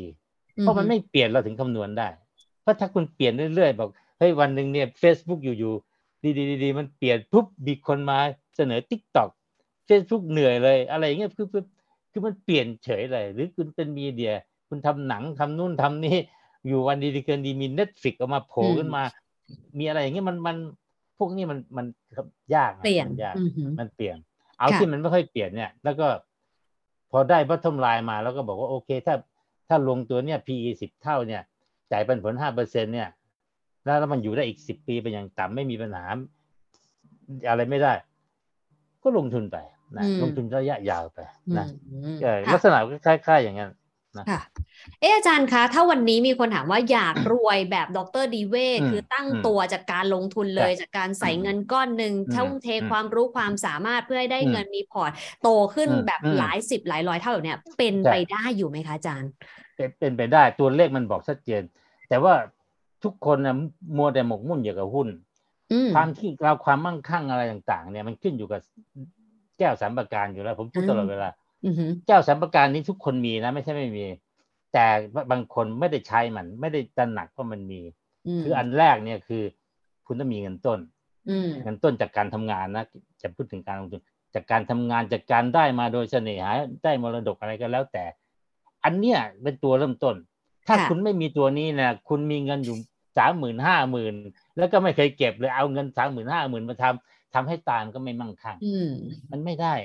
นี่คือแก้วดวงเดียวค่ะใช่ไหมเพราะฉะนั้นก็คุณจะรวยอะประหยัดก่อนเจ้ประหยัดอืมอดออม แล้วก็เอาเงินที่อดออมเนี่ย เยอะที่สุดเอาไปลงทุน ซึ่งอืมผมบอกเลยว่าสูตรถ้าคุณจะอยู่ได้อย่างสบายเมื่อคุณเกษียณนี่นะอย่างน้อยอะคุณเริ่มทำงานคุณเก็บสิบห้าเปอร์เซ็นเก็บเอาไว้ห้ามกินห้ามใช้อืมใช้แค่แปดสิบห้าสิบห้านี่ลงทุนอืม อ่านี่คือแก้วดวงที่หนึ่งแก้วดวงที่สองเนี่ยถึงจะเป็นเรื่องของการลงทุนในหุ้น เพราะว่าการลงทุนในหุ้นเนี่ย เป็นการลงทุนที่ให้ผลตอบแทนสูงที่สุด เมื่อเทียบกับการลงทุนอย่างอื่น ทั้งหมดในระยะยาวใช่ไหมคุณฝากเงินนี่ไม่มีทางเท่า คุณไปซื้อทองไปอะไรสถิติเป็นร้อยปีเลยบอกว่าหุ้นน่ะ สูงสุดแต่หุ้นผันผวนนะบางปีก็เจ๊งบางทีก็แต่ถ้าคุณอยู่กันไปเรื่อยๆในตลาดหุ้นที่ดีนะอืมตลาดหุ้นที่เติบโต ซึ่งอันนี้ก็เดี๋ยวก็คุยกัน ซึ่งผมบอกเลยไงว่าตลาดหุ้นไทยจะไม่ได้ละอืมไปอีกสิบยี่สิบปีอาจจะไม่โตแบบนั้นอืมคุณต้องไปที่ไหนเวียดนามไปอเมริกาไปแล้วแล้วแต่ อันนี้ค่ะคือแก้วดวงที่สองคุณต้องคิดให้เป็นในหุ้น แล้วกล้ากล้าจะลงแล้วก็ไม่ต้องถอยไม่ต้องกลัวอืมนะหุ้นมันขึ้นลงบางทีคุณถอยออกมาเลิกลงทุน แสดงว่าคุณไม่เปิดตลอดเวลานี่นะค่ะแก้วดวงที่สองแก้วดวงที่สามนี่เป็นเวลาอืมซึ่งเวลาตรงเนี้ยไม่มีใครมีมากกว่าใครเลยนะจะทุกคนมีเวลาเท่ากัน แต่ว่าถ้าคุณอายุน้อยเนี่ย คุณได้เปรียบเยอะเลย คุณแบบว่า คุณอายุยี่สิบกว่านี่นะโอ้โหคุณอยู่ได้เจ็ดสิบปีสมมติว่าคนจะอยู่เป็นร้อยปีโอ้โหผมมาอยู่ได้อีกแค่ สมมติยี่สิบปีก็เก่งละใช่ไหมอยู่ได้อีกยี่สิบปี คุณยังอยู่ได้อีกแปดสิบปีอืมคุณลองทบต้น ทบต้น ทบต้น คุณอย่าหนีออกจากหุ้นนะอืมทบไปเรื่อยๆเนี่ยมโหฬารวอร์เรนบัฟเฟตเนี่ยที่รวยมากๆทุกวันเนี่ยเพราะอะไรแก้วดวงที่สามเนี่ยยาวมาก อายุยี่สิบกว่าก็ลงทุนอยู่ที่เก้าสิบกว่ายังลงทุนเลยค่ะหาคนน้อยคนในโลกนี้ที่ลงทุนมีแก้วดวงที่สามที่สว่างเท่ากับวอร์เรนบัฟเฟตอืมเพราะฉะนั้นหน้าที่เราก็คือว่าต้องลงทุนต้องสุขภาพดีต้องอะไรต่างๆ อย่าเครียดอย่าอะไร ไม่ต้องไปทำงานแบบป้าข้างแล้วก็ตายก่อนใช่ไหมเอาอย่างเงี้ยคุณคิดดูนะ แค่หนึ่งในสามนะ นะ ที่จะทำให้คุณมั่งคั่งก็คือดวงที่สองคือการลงทุน เพราะฉะนั้นถ้าคุณมีสองดวงดวงที่หนึ่งคือการเก็บออมดีไม่ใช้จ่ายเยอะ แล้วก็แก้วดวงที่สามที่คุณแบบลงทุนตลอดเวลาลงทุนแต่เนิ่นๆคุณรวยได้เลยรวยได้ไม่ต้องห่วง แล้วคุณเกษียณได้อย่างสบายเพราะนั้นจริง ๆ ตรงเนี้ยคนคนมัวแต่ไปหมกมุ่นกับเรื่องหุ้น ไม่ใช่ ผมเนี่ยแก้วดวงที่หนึ่งผมเนี่ยผมไม่มีนะเกิดมาไม่มีอะไร แต่ผมเนี่ยเก็บเยอะมาก ผมไม่เคยไม่ได้ซื้อบ้าน ไม่ได้ซื้อรถไม่ได้ซื้อของแพง เพิ่งจะไปซื้อบ้านเมื่อสิบปีที่แล้ว ใช่ป่ะสิบปีสิบกว่าปีเนี่ยรถจะเพิ่งซื้อเมื่อสิบกว่าปีเนี่ยแหละหลังจากมีแบบเป็นหลักพันล้านเนาะเออคือคือเราผมทำตรงกันข้ามกับคนอื่น คนอื่นเนี่ย พอเริ่มทำงานมีเงินผ่อนรถพอมีสักพักหนึ่งผ่อนบ้าน อืก็ไม่ได้ลงทุนไงจะมาผมไม่ได้ลงทุนนะพูดเสียโอกาสแต่เราเอาไปลงทุนจะมาเราไปลงทุนมันก็งอกเงินเร็วกว่า ทุกวันนี้พอถึงจุดหนึ่งเราบอกว่าเฮ้ยบ้านเราจะซื้อสองหลังสามหลังเราซื้อได้ ไม่ต้องผ่อนด้วยใช่ไหมเพราะมันโตขึ้นมาพอแล้วไงใช่ไหมนี่เป็นหลักเกณฑ์ง่าย ๆ บอกแล้วความมั่งคั่งเนี่ย มันจริง ๆ มันแทบจะเหมือนกับ คุณคนคนน้ำหนักตัวเยอะอะไรต่างๆหุ่นไม่สวย มันขึ้นอยู่กับ mentality นะคุณจะทำหุ่นสวยหุ่นเท่อะไรทำได้หมดอะทุกคนอะทำได้ เพียงแต่ว่า สุดท้ายทำไม่ได้หรอกเพราะใจมันไม่ไปอืมอ่าน้ำหนักเกินไม่ไม่สวยไม่ไม่เราหงไม่สวยไม่อะไรก็คุณทำไหมล่ะ คุณคุณกล้าทำไหมล่ะ ไม่ใช่กล้าทำมาคุณมีความมั่นใจที่จะทำไหมผมบอกได้เลย คุณกินเท่าไหร่ ผมบอกคุณลดลงมาเลยที่เคยกินสองชามก็กินชามหนึ่งทุกอย่างให้ลดตรงน้ำตาลไม่ให้กิน ผมว่าหล่อสวยหล่อทุกคนหมายว่าหุ่นดีทุกคน ค่ะทำได้นะไม่ไม่ไม่ใช่บอกว่าทำไม่ได้ทำได้เสมอเลย เพียงแต่ว่าเจ้าตัวมันใจมันไม่ไปมันบอกทนไม่ไหวต้องกินหรือออกกำลังหรืออะไรเงี้ยใช่ใช่ใช่จะมามันมันเป็นความรู้เป็น mentality นะคำรวยรวยหรือจนมันขึ้นอยู่กับ mentality มันไม่ได้ขึ้นอยู่กับว่าคุณเก่งไม่เก่งนะคุณไม่ต้องเก่งนะจริง ๆอะคุณลงทุนกองทุนรวมยังได้เลยนะ เพราะกองทุนรวมเนี่ย ถ้าลงทุนดีๆสิบเปอร์เซ็นต่อปีนี่ถ้าคุณมีเวลาสิบเปอร์เซ็นทุกปี เป็นเวลาห้าสิบปีนะ ยังไงก็ต้องรวยนะใช่ค่ะจริงค่ะ คือไม่จำเป็นว่าต้องไปเฟ้นหุ้นที่ดีที่สุดไม่จำเป็นเลยเนาะไม่จำเป็นเลย ถ้าคุณมีเวลาพอนี่นะปีหนึ่งผมได้สิบสิบสิบโอ้โหเก้าสมมติห้าสิบปีเนี่ยคุณจะได้เท่าไหร่ แล้วมันทบต้นนะทบต้นทบต้นค่ะ ซึ่งระหว่างทางก็อาจจะต้องแบบละเลยมันไปบ้างเนาะเพราะถ้าเราไปดูตามมาเก็ตทัมมิ่งตลอดเวลาก็ปวดหัว อาจารย์คะ อาจารย์บอกอยู่อย่างหนึ่งเป็นสนใจอาจารย์บอกว่าลงทุนต้องไม่เครียดนะเราต้องมีความสุขกับมาแต่มันเป็นเรื่องเงินเงินทองทองบางคนเขาก็บอกว่าเอ้ยยากเหมือนกันอาจารย์จัดการกับความเครียด เรื่องเงิน เพราะว่าจำได้ว่าเดย์วันที่อาจารย์ลงทุนก็คือเป็นเงินก้อนใหญ่เหมือนกันนะคะ แล้วก็ไม่แน่ใจอาจารย์บริหารจัดการความเครียดยังไง ถ้ามันผิดพลาดหรือไม่เป็นไปตามแผนเนี่ยค่ะเพื่อเป็นแนวทางให้คนอื่นด้วย คุณเฟิร์นเชื่อไหมมันไม่เคยเจอ อืมอ่า เพราะว่าอะไรรู้ไหมผมมาลงทุนยามที่ตลาดมันดาวสุดๆแล้วก็ผมมาซื้อเฉพาะหุ้นที่แบบว่า แค่ปันผลผมก็สบายแล้วนะปันผลสิบเปอร์เซ็นต์นะเงินก้อนสุดเรียกว่าเงินก้อนสุดท้ายจะเรียกเงินก้อนแรก เงินก้อนสุดท้ายจากการทำงานของผมเนี่ย ผมเอามาทั้งหมดเป็นเป็นเงินก้อนแรกในการลงทุนใช่ไหมแต่ว่าผมลงทุนในยามที่ตลาดตกต่ำที่สุดปีสี่ศูนย์อ่าปีสี่ศูนย์แล้วพอ ลงไปปุ๊บเนี่ย มันก็ไม่ตกแล้วมันตกจนไม่มีอะไรจะตก ทีนี้พอตลาดมันฟื้น เศรษฐกิจฟื้นเนี่ย มันก็ค่อยๆขึ้นขึ้นขึ้น เพราะฉะนั้นเนี่ยผมไม่เคยเห็นเขาเรียกว่า maximum drawdown คือ maximum drawdown คืออะไร คือสมมติว่าเราร้อยหนึ่งเนี่ยนะ เริ่มต้นร้อยหนึ่งอะ ขึ้นขึ้นขึ้นขึ้นขึ้นไปเรื่อยๆ แต่วันหนึ่งเนี่ย แทนที่จะขึ้นมันลงมาจากจากสมมติว่าร้อยหนึ่งไปสองร้อยละ จากสองร้อยคุณลงมาร้อยแปดสิบนี่คือลงทุนหายไปยี่สิบนะขาดทุนกำไรสิบเปอร์เซ็นต์ขาดทุนกำไร ไอ้นั่นผมน้อยมาก คือเกือบทุกปีเนี่ย ผมจะดีกว่าปีที่แล้วเสมอ เอางี้ดีกว่ามีอยู่ปีเองที่แบบว่าแย่กว่าปีที่แล้วเนี่ย มีอยู่สองสามปีเองค่ะจากยี่สิบกว่าปีนะเพราะฉะนั้นผมจะมีเวลาเศร้าอยู่สองสามปีเองปีที่เหลือเนี่ย คือ Happy ดีใจมากดีใจน้อยเพราะว่ามันค่ะขึ้นทุกปีอะอื มมันขึ้นทุกปีมาเพราะว่าเราลงทุนเป็นพอร์ตแล้วก็ลงทุนแบบปลอดภัยนู่นนี่นะบางปีก็แย่หน่อยก็ขึ้นแค่สองสามเปอร์เซ็นก็มี แต่มันไม่ต่ำกว่านั้น แล้วผมก็คิดว่าอ้าวสองสามเปอร์เซ็นคุณรู้ป่ะนั่นก็ยังดีกว่าฝากเงินฝากเงินได้หนึ่งครึ่งเปอร์เซ็นต์หนึ่งใช่เพราะฉะนั้นใช่จะไปซุกกุ้มทำไมมันก็ดีขึ้นทุกปีอ่าฮะใช่ไหมเพราะฉะนั้นถ้าเราลงทุนในจังหวะที่ถูก แล้วพอขึ้นมาใช้เวลาสักสามสี่ปีเนี่ยนะอืมขึ้นมาสามสี่สิบเปอร์เซ็นเนี่ย มันจะไม่ลงกลับไปที่เก่าแล้วอืมถ้ามันอาจมันจะเอาลงมานิดหน่อยอะไม่เป็นไร เพราะยังดีกว่าของเก่า วันแรกที่เราลงนี่มันร้อยตอนนี้มันร้อยห้าสิบมันลงมาเหลือร้อยสี่สิบไม่จะสูงกว่าร้อยค่ะ แล้วก็พอไปเรื่อยๆทีนี้หลุดไปละต้นอืมทุนตรงไหนก็ไม่รู้ละอืมต้นทุนแทบจะไม่มีละเพราะฉะนั้นเราก็ happy แล้วเราอืมลงเป็นพอร์ตลงเป็นพอร์ตมันจะมีตัวไม่ดีตัวดีชดเชยกันอืมใช่ไหมเราก็ไม่เดือดร้อนอย่าไปคิดว่าตัวเนี่ยเจ๊งแล้วคุณตัวที่ดีคุณไม่ดูอะ ใช่ไหม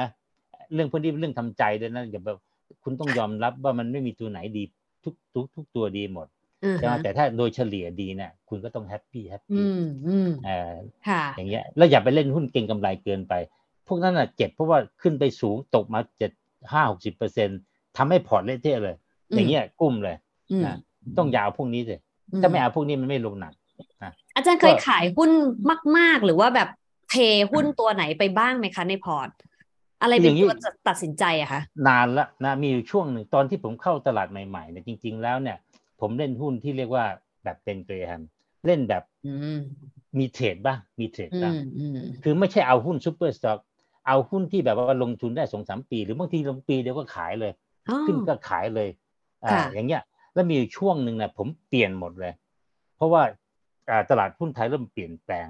สังคมเศรษฐกิจไทยเริ่มเปลี่ยนแปลงอืม คำว่าเปลี่ยนแปลงนี่คือเปลี่ยนแปลงไปว่ามีหุ้นที่เรียกว่า super stock เกิดขึ้นในประเทศไทยอืมสมัยก่อนไม่มีคำว่าหุ้น super stock อืมหุ้น super stock คืออะไรล่ะ มันคือหุ้นที่แบบว่าเป็นกิจการที่เติบโตยาวเป็นสิบสิบปีเลย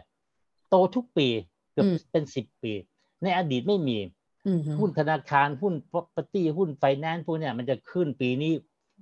หุ้นขายดีมากแบบหุ้นบูม โบรกเกอร์กำไรดี property ดี เดี๋ยวมันก็ตกโพลงมาแบบเละเทะเพราะว่า ปีนี้เอ่อฟองสบู่แตก property ขายไม่ได้ นู่นนี่มันเกิดวิกฤตเกิด พอถึงปีเมื่อประมาณสักสิบกว่าปีที่แล้วเนี่ยเมืองไทยเริ่มเกิด super stock อืมคือมันเกิดเขาเรียก modern business modern business ก็คืออย่างพวกเนี้ยเอ่อเอ่อ retail พวกเครือข่ายมีกระจายไปทั้งประเทศ โรงแรมก็เป็นเครือข่ายทั้งประเทศนะห้างก็เครือข่ายทั้งประเทศ แล้วพอเป็นเครือข่ายแบบเนี้ยมันโตทุกปีทุกปี เพราะมันขยายไปเรื่อยขยายค่ะแล้วมันเริ่มชนะคนอื่นอืมอย่างสมัยก่อนไม่มีหรอกถ้าคุณอยู่มีอายุอย่างผมนี่คุณจะรู้เลยว่าสมัยก่อนไม่มีหรอกพวกเนี้ยมันก็มีที่เป็นเจ้าตลาดเนาะเป็นอืมเจ้าเป็นเป็นเป็นเป็นรายรายเป็น family อืมนี่ family นี่ไม่มีการบอกเราใช้เครือข่ายขยายไม่มีอืมนะเพราะว่าเรายังเป็นแบบ Family Business ค่ะเวลาจะคุมเวลาอะไรก็ไม่ใช่มืออาชีพ ต้องมีพี่น้องไปคุมแล้วคุณขยายไม่ได้อืมพอมาเรื่อง Modern Business เมื่อสิบกว่าปีที่แล้วเนี่ย มันก็เริ่มเปิดเปิดแล้วหุ้นพวกนี้ไปได้ตลอด ขยายได้ปีละเยอะๆ โดยที่ว่า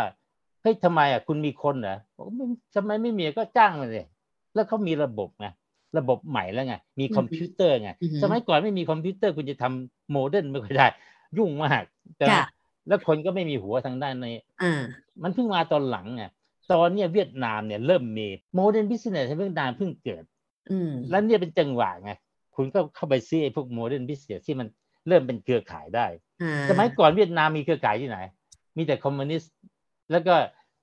จริงๆอะรัฐวิสาหกิจก็ตั้งกันขึ้นมาแบบขายทั้งประเทศนี่แหละตอนหลังเริ่มเปิดเอกชนเขาก็เริ่มสร้างเครือข่ายเร็วมากนะอือฮึนี่นี่เป็นนี่เป็นสิ่งที่ที่ทำนะ ค่ะนะ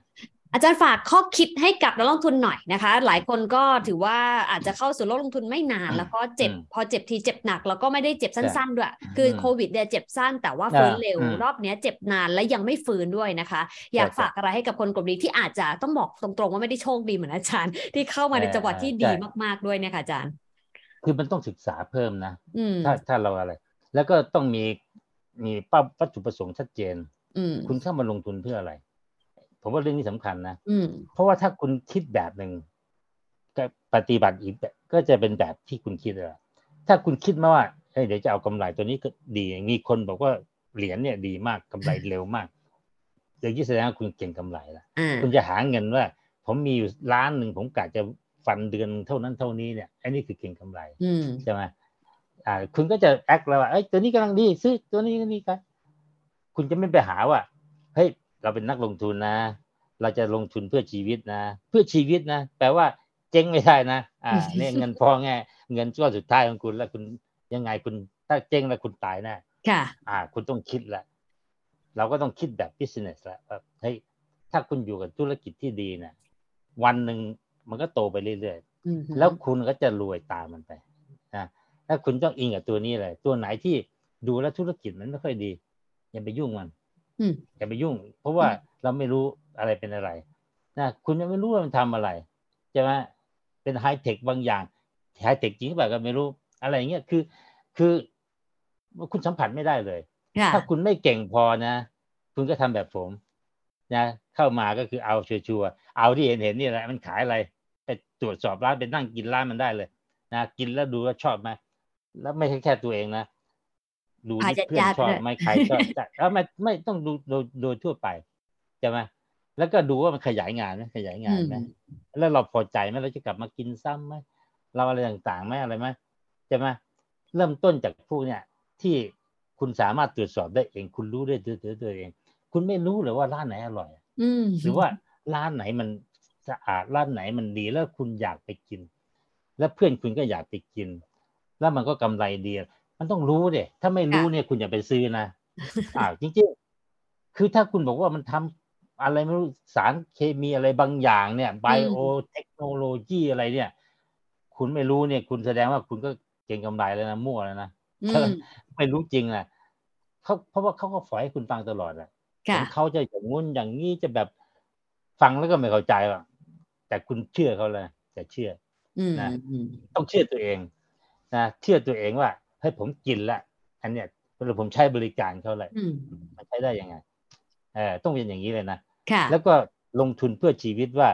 วันที่คุณเกษียณนี่คุณจะมีเงินเยอะเลย เพราะว่าไอ้เนี่ยมันโตโตโตอะไรเงี้ย อืมคือต้องตั้งเป้าตรงนี้ใหม่ บอกคุณจะเป็นนักลงทุนอ่าฮะคุณจะลงทุนเพื่อชีวิต และคุณจะให้มันเป็นอะไรที่วันหนึ่งอะมันเลี้ยงคุณได้ทั้งครอบครัวอืมโดยที่คุณไม่ต้องทำงาน ค่ะ เออเนี่ยนะฮะก็ก็ ต้องไปต้องไปทำใหม่อะเพื่อตั้งเป้าหมายนะคะตั้งเป้าหมายอาจารย์ค่ะต้องยอมรับว่าอาจารย์ดิเวเป็นคนหนึ่งที่หลายคนทราบว่าอาจารย์พอร์ตใหญ่มากแล้วอะนะคะ แต่ว่าอืมพฤติกรรมการใช้เงินของอาจารย์อืมหรือว่าความสุขในการใช้เงินของอาจารย์อาจอืมจะต่างจากนอมเออที่เราเห็นในสังคมใช่เหมือนกันนะอาจารย์อยากแชร์เรื่องนี้ยังไงบ้างไหมคะโอ้ก็จริงๆพูดตรงนะผมกว่าจะกว่าจะมั่งคั่งกว่าจะมีเงิน อายุสี่ห้าสิบขึ้นไปแล้วอืมนะแต่ว่าตลอดทั้งชีวิตผมเนี่ยถ้าคุณไป ถ้าคุณรู้เนี่ยคุณจะรู้เลยว่า เราเนี่ย ตั้งแต่สมัยเด็กจนกระทั่งโตเป็นหนุ่มมีลูกและเริ่มมีลูกแล้วเนี่ย มันคือชีวิตที่แบบว่า พอดีพอดีอืมหืมแทบจะไม่พอตอนเด็กๆแทบจะไม่พอดีแทบจะอดอยากนิดหน่อยอืมแล้วก็เริ่มพออยู่ได้เริ่มอะไรต่างๆ เพราะฉะนั้นชีวิตแบบนั้นถ้าคุณยังเก็บเงินด้วยเนี่ยนะคุณไม่มีทางที่จะใช้จ่ายแบบที่เป็นแบบว่าฟุ่มเฟือยหรืออะไรได้เลยอืม คุณก็ใช้เท่าที่จำเป็นจริงๆใช้ที่เป็นมีประโยชน์จริงค่ะๆมันติดเป็นนิสัยเป็นนิสัยอืมนะแล้วพอเราเรามีเงินแล้วเนี่ย เราก็มันมันมันคุ้นเคยกับนิสัยเดิมแล้วไงเคยกินของอร่อยที่ว่าของอร่อยคือแบบนี้คือข้าวต้มกับข้าวต้มกุ้ยมีอาหารสามสี่อย่าง เออมันอร่อยเท่ากับไปกินหูฉลามแล้วอืมแล้วคุณก็ไม่มีความรู้สึกอยากจะกินหูฉลามอะไรค่ะใช่ไหม หรือว่าคุณไม่มีความรู้สึกว่าต้องใช้หรูๆจะต้องอะไร มันไม่มีความรู้สึกนั้นแหละเพราะว่าอืมเราชินแล้วมันก็เลยอยู่อย่างเงี้ยแต่ว่าผมไม่ได้บอกว่าไม่ใช้ ก็ใช้อะไรก็ตามที่มันใช้แล้วมันมันมันจำเป็นมันดีเช่น การศึกษาลูกอืผมมาให้การศึกษาลูกดีตั้งแต่ ตั้งแต่ตั้ผงมแต่เกิเริ่ดมอ่าตั้งแต่เกิด จะมาเรียนอินเตอร์ตั้งแต่แรกๆเลยของประเทศไทยอืมนะอืมยอมใช้จ่ายเลยปีหนึ่งหลายแสนเนี่ยอืมแต่ว่าแต่อย่างอื่นเราประหยัดอืม เนี่ยก็ต้องหาคือเรียกว่าดูคุณค่าดูคุณค่าอืมแล้วผมรู้เลยว่าคุณค่าของการศึกษาเนี่ยโดยเฉพาะภาษาอังกฤษเนี่ยเพราะเรารู้ว่าเราเนี่ยมีข้อด้อยมากเลย เราอะไรทุกอย่างแต่ภาษาไม่ได้เนี่ยอืมทุกวันนี้ความก้าวหน้า ถ้าพูดในแง่การทำงานเนี่ย ผมรู้แล้วว่า โอ้โห ไม่มีทางสู้คนอื่นเลยอืมนะเพราะว่าภาษาคุณไม่ได้นี่จบ หรือแม้กระทั่งการเรียนรู้นี่นะทุกวันนี้เวลาไปอ่านภาษาอังกฤษเนี่ยเราก็อ่านภาษาอังกฤษเยอะเป็นส่วนใหญ่แต่ว่า ถ้าเราคิดว่าเราอ่านภาษาอังกฤษแบบฝรั่งเนี่ยโอ้เราจะเก่งกันนี้เยอะ เพราะว่าเราจะศึกษาได้เยอะขึ้นเยอะค่ะ แต่ตอนนี้มันจำกัดจำกัดมากขึ้นเยอะอืมก็โอเคไม่เป็นไรแต่สุดท้ายเนี่ยความสุขเนี่ย พอมีเงินแล้ว ถึงจะเริ่มใช้แล้วก็ไม่รู้สึกมีความสุข แล้วก็บอกอ่าถ้าไม่มีความสุขก็จะใช้ทำไมก็ไม่จำเป็นต้องใช้ใช่ไหมมีความสุขกับการอย่างเดิมเนี่ยดีแล้วแล้วความสุขของแต่ว่าอาจารย์คืออะไรคะวันนี้ ความสุขก็คือมีเงินไงใช่ไหมอ่าอ่า ก็ไม่ใช่งินใช้น่ะเงินนะแต่คือมีเออเงิน ใช่ผมบอกอะ คุณไม่เคยมีเงิน คุณไม่รู้หรอกว่า การมีการการมีเงินนี่คือมีความสุข แต่ไม่ใช่การใช้เงินนะอ่าการใช้เงินก็มีความสุขเหมือนกัน แต่ว่าไม่เท่ากับการมีเงินหรอกผมบอกตรงอืมใช่ไหมคือคือการมีเงินเนี่ย มันสร้างความมั่นคงในชีวิตสร้าง Peace ความ of รู้สึก mind ว่าเนอะเอ่ออมแล้วก็สร้างความรู้สึกว่า you success you achieve ใช่ไหม you มีสตังค์แล้วอยู่ก็ไม่ต้องห่วงว่า เอ้ยจะมีข้าวกินพรุ่งนี้จะเดือดร้อนไหมถ้าเป็นอย่างนั้น ถ้าเป็นอย่างนี้ไม่ต้องคิดอือหือนี่คือความสุขนะจริงๆอะนะผมบอกตลอดเวลามีเงินนะมีความสุขแต่ใช้เงินเนี่ยอาจจะมีหรือไม่มีอีกเรื่องหนึ่งเพราะอืมคนรวยๆที่ใช้เงินมากๆผมเห็นไม่อาจจะบางคนก็ไม่มีความสุขอะบางคนอืมบ้าเลย ถ้าคุณไปดูพวกฝรั่งคุณจะยิ่งเห็นนะดาราเก่งๆนักกีฬาดัง ๆ สุดท้ายเนี่ย มีเงินเยอะแยะใช้จนกระทั่ง ล้มละลายแล้วก็กลับมาทุกข์อย่างเก่าอืมใช่ไหมที่จริงๆเป็นอย่างเงี้ย แสดงว่าการใช้เงินเนี่ย ใช้เท่าไหร่เนี่ย ใช้วันแรกมีความสุขวัดแป๊บเดียวพรุ่งนี้ต้องใช้อีก ถ้าไม่ใช้ก็ไม่มีความสุข ใช้จนหมดอะไรใช้จนหมดใช่ไหมเพราะเราไปติดอยู่กับการที่ว่าต้องใช้เงินถึงจะมีความสุขค่ะนี่คือคนที่ยังไม่มีเงินและคิดว่าถ้ามีเงินฉันจะมีความสุขฉันจะซื้อนู่นซื้อนี่แต่พอมีแล้ว มันก็จะเห็นว่า เอ้ยมัน ความสุขมันแป๊บเดียวเนี่ยนะอ่าฮะมันได้ทีเดียวอะค่ะพอซื้อเสร็จก็จบละทีนี้จะมีความสุขต้องซื้อเพิ่มอีกนะไปซื้อแบรนด์เนมสวยอืมๆถ้าซื้อจบไปมองไปวันสองวันก็เบื่ออยากละได้อีกเอออยากได้อีกแล้วต้องต้องไปได้ใบที่แพงขึ้นเลยไม่เลิกความสุขก็แป๊บเดียวจริงๆอ่านะสู้แบบความสุขแบบเราสบายๆไม่ต้องทำอะไร อยากทำอะไรก็ทำอืมใช้ชีวิต แล้วก็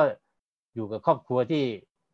แฮอบปอุ่นปี้อ่าอืมอบอุ่นค่ะ มีเพื่อนฝูงที่แบบรู้ใจใช้ได้ คุยกันได้ นี่แหละความสุขแล้วแหละนะอืมแล้วก็ไปเที่ยวอ่าไปเที่ยวไปเที่ยวกันมีความสุขก็ไป แต่ถ้าคุณเที่ยวมากๆ คุณก็เบื่ออีกใช่ไหมเพราะค่ะทุกอย่างใช่ก็ต้องสมสมดุลอ่าฮะจะมากลายเป็นว่าเอ้ยทำงานก็มีความสุขเว้ยนะอ่าฮะวันไหนตลาดปิดรู้สึกเหงาหงุดหงิดอะไรใช่ไหมเออคือใช่ไหม มันมันเป็นอย่างนี้แหละค่ะอย่าอย่าไปคิดว่าเงินจะซื้อความสุขได้อืนะมแต่ว่าอืมแน่นอนซื้อความสุขบางอย่างทิ้งไปได้ คุณเจ็บถ้าได้ป่วยซื้อทิ้งไปสมัยก่อนเนี่ยอะเคยนั่งนั่งเอ่อที่เอ่อ economy class อ่าเดี๋ยวนี้ก็นั่ง business หน่อยอ่าอ่าใช้เงินสบายเพิ่มหน่อยขึ้นอีกหน่อยเออแต่ว่าใช้เงินส่วนนี้นิดเดียวค่ะตอนเนี้ยนะสมัยก่อนถ้าใช้นี่หนักนะใช่ไหมถ้าคุณไปเที่ยวแล้วคุณใช้ business โอ้โหแบบ ไม่ไหวเสียดายแพงแต่ตอนนี้ก็โอเคใช้ไปไม่เป็นไรอืมแต่ก็ไม่ได้ความสุขอะไรเพิ่มมากมายหรอกนะอืมสมัยก่อนก็สุขอะนั่งบิสเนสหรือนั่งอีกคนนี้ก็สุขเหมือนกัน หนุ่มๆนะไม่เป็นไรหรอกค่ะตั้งแป๊บเดียวก็ถึงอืมอ่าค่ะอ่าชัดเจนทีเดียวนะคะ เห็นได้อืมจากหน้าเปื้อนยิ้มของอาจารย์ตลอดการพูดคุยก็รู้แล้วอ่าว่าอาจารย์มีความสุขจากการมีความมีสุขเงินนะคะอ่าแล้ววันนี้จากโอ้โหมีการสบายมีเงินมากในแง่ของครอบครัว ก่อนครับเข้ารายการอาจารย์เพิ่งเล่าเนอะว่าไปกับครอบครัวอืมไปทริปกับอืมหลานๆมานะคะ ก็อ่าสนุกสนานครับเลยนะคะอืมขอให้อาจารย์สุขภาพแข็งแรงด้วยวันนี้ขอบคุณได้ครับมากจริงๆที่มายินดีแบ่งครับปัน สวัสดีปีใหม่ล่วงหน้าด้วยนะคะ อาจารย์ได้ขอบครัคุบณและสวัสดีสวัสดีค่ะสวัสดีปีใหม่ทุกคนครับสวัสดีครับ วันนี้เชื่อว่าหลายคนฟังไปยิ้มไปนะคะโดยเฉพาะช่วงท้ายๆนะคะที่อาจารย์ก็บอกเล่าเรื่องของความสุขได้อย่างเต็มอิ่มทีเดียวค่ะ สิ่งที่อาจารย์บอกเรานะคะบทเรียนที่เกิดขึ้นในปี 2022 เลยก็คืออวสานของการเก่งกำไรนะคะ แต่อย่างไรก็ตามอาจารย์บอกว่ายังไม่จบนะโลกของการเก่งกำไรยังไม่ถึงกับขั้นที่หายไปเลย เพราะว่าอาจจะยังเห็นอยู่โดยเฉพาะในตลาดหุ้นไทยนะคะที่มีหุ้นเล็กๆ ที่ยังมีการเก่งกำไรอยู่หรือแม้แต่หุ้นใหญ่ที่มีฟรีโฟลตต่ำๆก็อาจจะเห็นแรงเก็งกำไรต่อเนื่องไปปีหน้านะคะ แต่อย่างไรก็ตามสิ่งที่น่าสนใจคือปี 2023 น่าจะเป็นปีที่ turn around สำหรับหุ้นไทยแล้วนะคะ มีโอกาสได้เห็นหุ้นไทยขยับขึ้นมาจากตอนนี้ประมาณสัก 10%หรือว่าอาจจะไปย่ำย่ำใกล้ 1,800 จุดได้เหมือนกันนะคะ แล้วก็ยังมีค่ะสำหรับหุ้นที่ PE เนี่ยยังไม่ได้สูงมากคือ 10 เท่ากว่าๆนะคะ แต่ว่าต้องเอาตัว e a r n i n g ณ ระดับปกติ ไม่ใช่ e a r n i n g ในช่วงโควิดนะคะที่อาจจะไม่ค่อยดีนัก ต้องเอา e a r n i n g ระดับปกติเข้ามาคำนวณ ก็จะเห็นว่ามีหุ้นบางตัวที่ PE ไม่สูง แต่ว่าธุรกิจยังไปต่อได้นะคะ โดยเฉพาะในกลุ่มที่อาจารย์บอกว่าเป็นโดมิ n a n t นะคะไม่ว่าจะเป็นค้าปลีกเทเลคอม หรือแม้แต่การเงินที่มีความชัวราคาไม่แพงปันผลดีแล้วก็ยังโตได้อีกนิดหน่อยด้วยค่ะ ส่วนในแง่ของการลงทุนเองอาจารย์บอกว่าในเทิร์นของ VI เนี่ยนะคะยังไงหลักการก็ไม่เปลี่ยนอยู่แล้วค่ะ ประเทศไทยเนี่ยจริง ๆ แม้ว่าผลตอบแทนดูเหมือนว่าในระยะต่อไปอาจจะไม่ค่อยดีมากนะคะ แล้วก็มีโอกาสที่อาจารย์อาจจะขายทำกำไรหุ้นไทย ที่ตอนนี้มีอยู่สัดส่วนประมาณสัก 2 ใน 3 ของพอร์ตออกไปบ้าง แล้วก็อาจจะเหลือหุ้นไทยแค่ประมาณ 50%เท่านั้น แต่ถามว่ายังลงทุนได้ไหมยังลงทุนได้นะคะ เพราะว่ายังมีบางตัวที่ให้ปันผลที่ดีนะคะ อย่างที่เราคุยกันไปว่าเป็นตัวที่อาจารย์จะไม่ปล่อยออกจากพอร์ตใน 3 กลุ่มที่ว่านะคะ ส่วนตอนนี้อาจารย์นั้นบอกว่าในปี 2022 พอร์ตของอาจารย์นิเวศเองนะคะ แม้ว่าหุ้นไทยจะทำได้ดีค่ะ โตได้ 2 หลักทีเดียวแต่ว่าติดลบหุ้นเวียดนามไปประมาณ 10%เหมือนกันนะคะถัวไปถัวมาก็เลยบวกได้ แต่ว่าก็นิดหน่อยนะคะประมาณสัก 2-3-4%เท่านั้นนะคะ ส่วนทางด้านของอาวุธที่สำคัญที่สุดในโลกของการลงทุนนับจากนี้ไป อาจารย์บอกว่าไม่มีอะไรเลยนอกจากนี่ก็คือสมองนั่นเองนะคะ ถ้าเราศึกษาข้อมูลนะคะ แล้วก็มีเครื่องคิดเลขหนึ่งเครื่องไม่ได้ใช้โปรแกรม Excel หรือว่าโปรแกรมคอนอะไรทั้งสิ้นนะคะ ใช้เราเนี่ยแหละในการเข้าไปหาความรู้ไปดูกิจการจริง ๆนะคะ แล้วก็คำนวณรวมถึงหาจังหวะเวลาที่หลายคนเริ่มถอดใจเข้าไปลงทุน จะทำให้โอกาสที่จะกลายเป็นเศรษฐี จากการลงทุนในหุ้นแบบอาจารย์อาจารย์บอกยังมีอยู่นะคะ โดยเฉพาะในช่วงเวลาที่หลายคนถอดใจนั่นแหละเป็นจุดที่ดีในการเริ่มต้นนะคะ ซึ่งอาจารย์บอกว่าทั้งหมดทั้งมวลอยู่ที่ความคิดเลยค่ะทำให้อาจารย์นั้นตลอดกว่า 20 ปีของการลงทุน ท้ายที่สุดเคยเจ็บแค่ 2 ปีเท่านั้นเองนะคะ ส่วนสิ่งที่อาจารย์ฝากไว้สำหรับนักลงทุนไทยนะคะก็คือในปีหน้าถ้าอยากจะเริ่มศักราชใหม่สิ่งที่อยากให้มา reset กันอีกครั้งหนึ่งคือเป้าหมายในการลงทุนค่ะ ลองตอบคำถามตัวเองให้ได้นะคะว่าเราลงทุนเพื่ออะไร ลงทุนเพื่อชีวิตหรือเปล่านะคะ เพื่อที่จะดูแลตัวเองแล้วก็ครอบครัวในอนาคตนะคะแล้วก็ถ้าเป็นแบบนั้นนะคะ แก้ว 3 ประการที่อาจารย์นิเวศย้ำอีกครั้งหนึ่งนะคะคือเงินต้นจากการทำงานต้องประหยัดอดออมก่อนนะคะ สูตรที่จะทำได้ก็คือ ออมลงทุน 15% 85%ค่อยไปใช้จ่ายนะคะ 2 คือลงทุนในหุ้นหรือว่าในตลาดที่ดีนะคะ ซึ่งอาจารย์ก็ยังบอกว่าเวียดนามก็เป็นหนึ่งในตลาดที่ดีนะคะ แล้วก็ถ้าไม่รู้จะเลือกหุ้นรายตัวอย่างไร ลงทุนในกองทุนก็ได้ เพราะว่าเรามีแก้วประการที่ 3 คือเวลานั่นเองค่ะ ยิ่งลงทุนนานเท่าไหร่ตัวผลตอบแทนทบต้นก็จะสร้างความมั่งคั่งให้กับเรามากขึ้นเท่านั้นด้วยนะคะ